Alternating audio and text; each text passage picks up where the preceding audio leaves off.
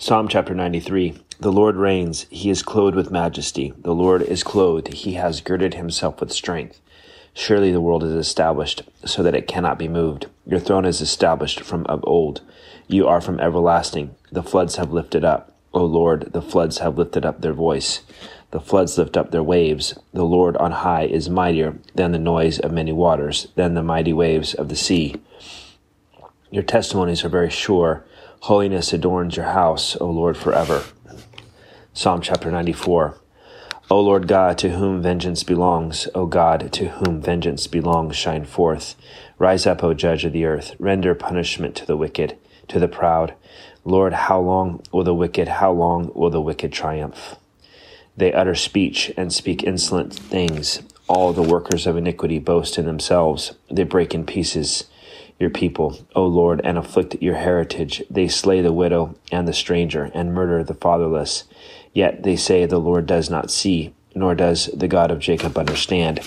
Understand, you senseless among the peoples, and you fools, when will be when will you be wise? He who planted the ear, shall he not hear? He who formed the eye, shall he not see? He who instructs the nations, shall he not correct? He who teaches man knowledge, the Lord knows the thoughts of man, that they are futile.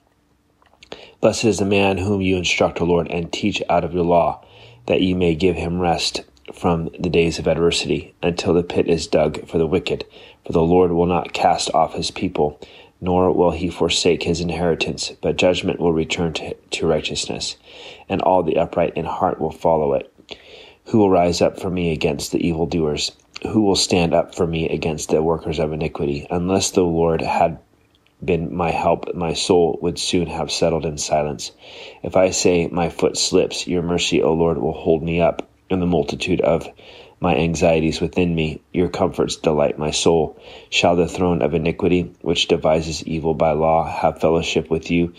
They gather together against the life of the righteous and condemn innocent blood. But the Lord has been my defense and my God, the rock of my refuge. He has brought on them their own iniquity, and shall cut them off in their own wickedness. The Lord our God shall cut them off. Psalm chapter 95. O come, let us sing to the Lord. Let us shout joyfully to the rock of our salvation. Let us come before his presence with thanksgiving. Let us shout joyfully to him with psalms. For the Lord is the great God and the great King above all gods and in his hand are the deep places of the earth. The heights of the hills are his also. The sea is his, for he made it, and his hands formed the dry land.